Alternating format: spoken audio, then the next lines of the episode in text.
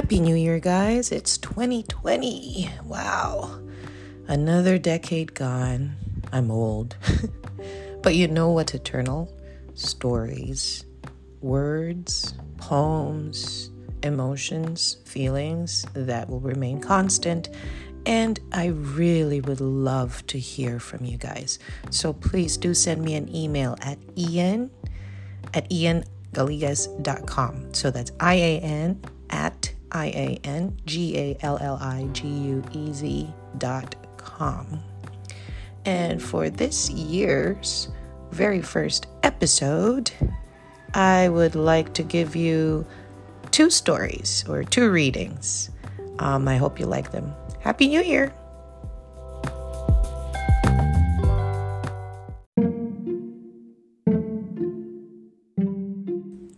Tall Tales. If you ask for secrets to be revealed, you must first belong to the teller of these stories and those secrets. She'll never tell you anything unless you surrender yourself to her. But oh, the tales she unfolds.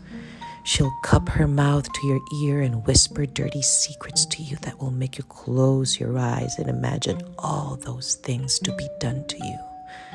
She'll act out the stories, waving her hands in big circles just to prove a point.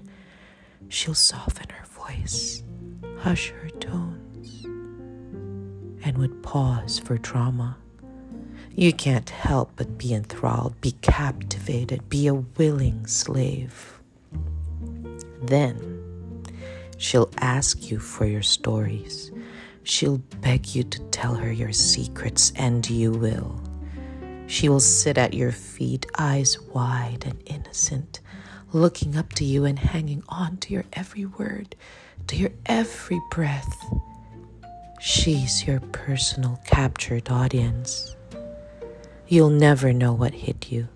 You'll never know how it happened or when. Just when you've thought that you both own each other, you'll realize that she's your master and she owns you and will never let you go.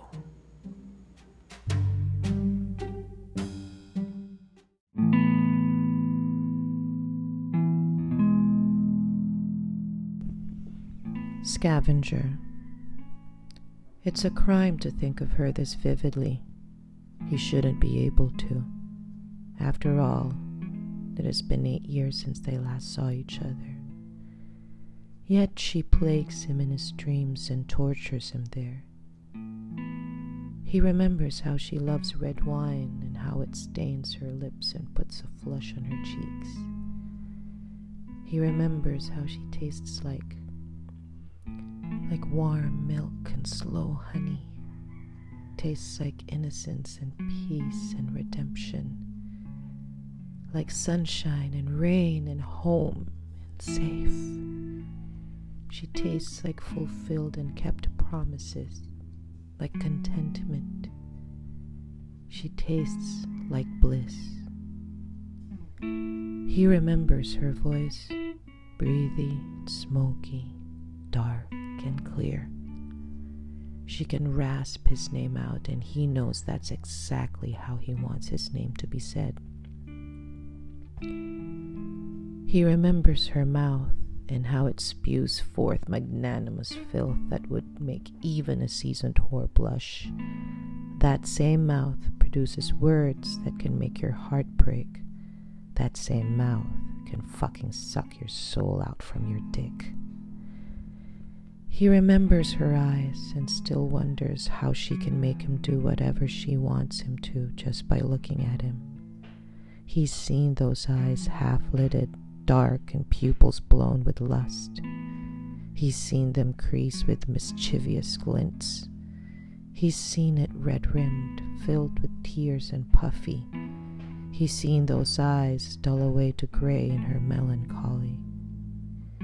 He remembers her body, imperfect and yet hypnotic.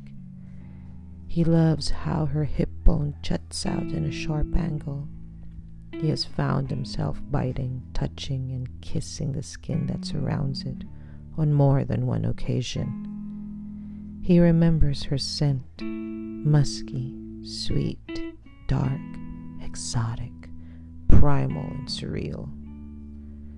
He remembers everything and remembers them with such clarity that it's as if he's looking at a photograph or he's watching a video.